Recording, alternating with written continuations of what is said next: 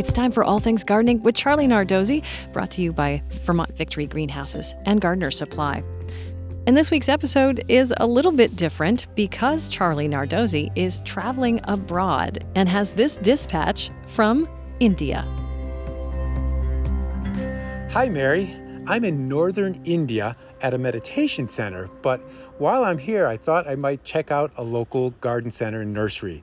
So I'm up in Himachal Pradesh, which is a similar latitude to North Florida. So it's kind of like a zone eight or nine, but I'm also at 5,000 feet in elevation. So the plants that they grow here can be some that would be subtropical plants that you would find in a warmer climate and ones that we would recognize. That elevational change makes it cooler so that the nights can get below freezing in the winter. This year it's been very sunny, very dry. They're in a drought actually um, and not really warm temperatures.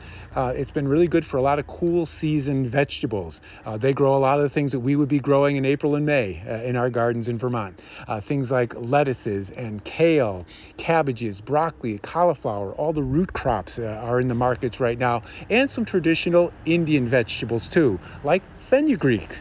Fenugreek leaves are delicious when you mix them with potatoes. There's a dish called aloo methi that I particularly love. That is that combination um, that is stir fried together and tastes really great uh, with some chapatis and some rice and some Indian dal. But you're also going to see uh, plants such as pansies, primulas, um, some of the petunias, some of the things that can take a cooler weather. So some of the things I'm looking at right now, um, so they have lots of little transplants here, lots of trees and shrubs that can grow, everything from oleander to cypresses.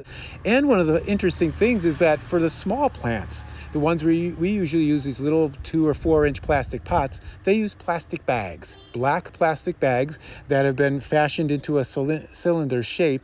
And that's where they sow things and they take the cuttings and put them into there too and grow them out. In fact, these local nurseries do not bring in transplants from other places and, and finish them here. They will take the cuttings off mother plants uh, and propagate them themselves, as well as seed different vegetables and flowers into those pots too.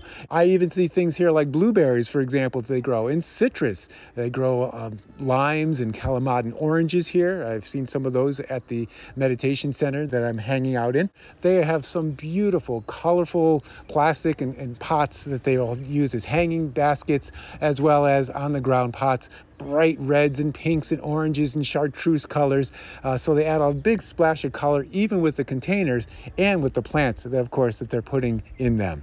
So it's fun to kind of check out and see the similarities and the differences uh, between a nursery that would be in Vermont and one that's here in northern India and just noticing the climatic differences. I'm looking at a Norfolk Island pine that's ready to be put in the ground outside because they can grow those here too.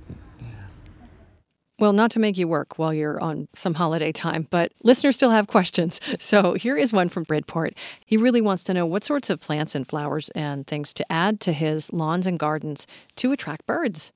Archie, there's lots of different plants to grow to attract birds.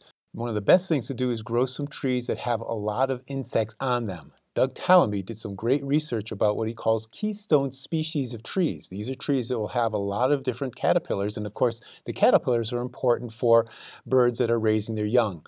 A pair of chickadees will need five to 6,000 caterpillars to raise their chicks from hatching all the way up to fledgling. Keystone species in our area include oaks, willows, poplars, birch, and cherry. So if you can have some of those trees in the landscape, that would be important. Of course, you want to leave snag trees too. These would be trees that might have holes for nesting in them. Leave thickets or brush piles around there for birds to hide in, and have a water source nearby, whether it could be a pond, a stream, or even just a bird bath. And then grow some berry producing shrubs. These would be native viburnums, dogwoods, amelanchier, aronia, for example, and seed producing plants, uh, plants such as echinacea, rudbeckia, and sunflowers. These will provide that energy that birds need, whether they're migrating or spending the winter here. Thanks so much, Charlie. Safe travels. You're welcome, Mary, and I'll be seeing you in the garden.